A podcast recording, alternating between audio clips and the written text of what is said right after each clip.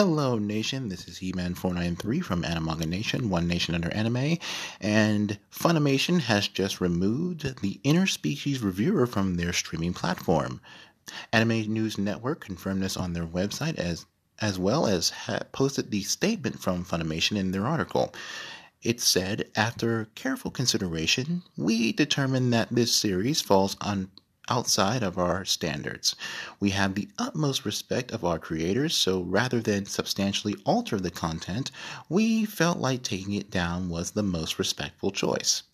Yen Press licensed the manga, and it describes the story as beauty is truly the, in the eye of the beholder, from the elves to succubi to cyclopses and more.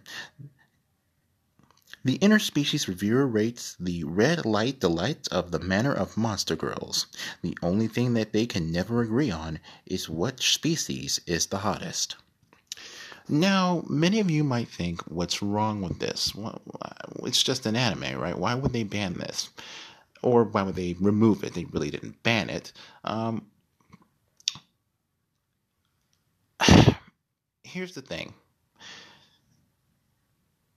When you have an anime that's specifically saying they want to rate women on who's the hottest, it can be a bit discriminatory, and it can be a bit in a way that, like, what happens to the girl who doesn't get the okay from the reviewers? They're technically body shaming her. Um, they're tr- it's a very, very, very toxic, um, storyline. Now, I get it. I'm not saying that the the author is a sexist or a racist or anything like that.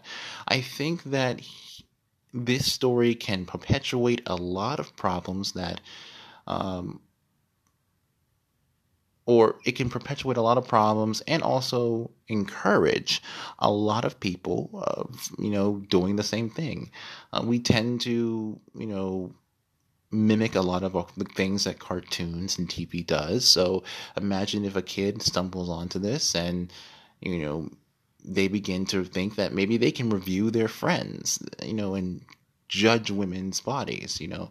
And, and it's very complicated in a way to kind of say this, because I'm all for, you know, letting any anime do whatever they want. I don't think that you should censor anything. I think you should just really put more of an age um, rating on it, but this can be quite toxic in a way, because potentially leads us down the path of judging women's bodies. And again, I know a lot of people might say, well, this is just monster girls. Like, why are you getting offended by this, He-Man?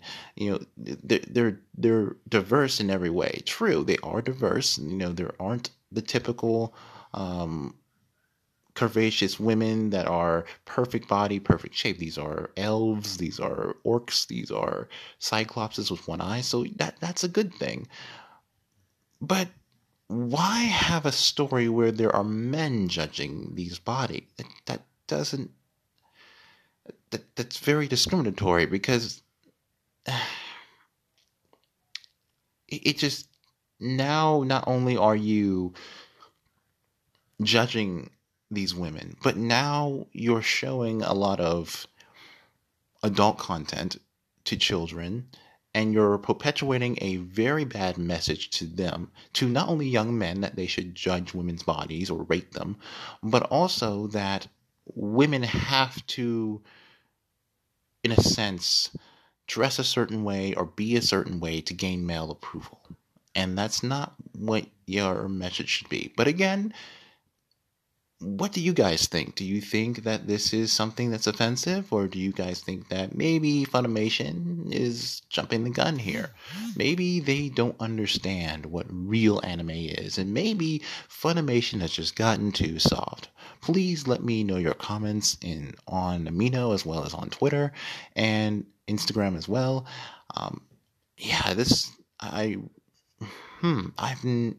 Of all the all the things I've watched in anime, I really am really really baffled by baffled by the creators on this. You know, um, yeah, um, I believe that you can still watch um, Interspecies uh, interviewers on Kiss Anime as well as um, Nine Anime.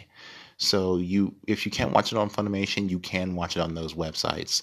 Um, but thanks again for listening, and uh, I'll see you guys later.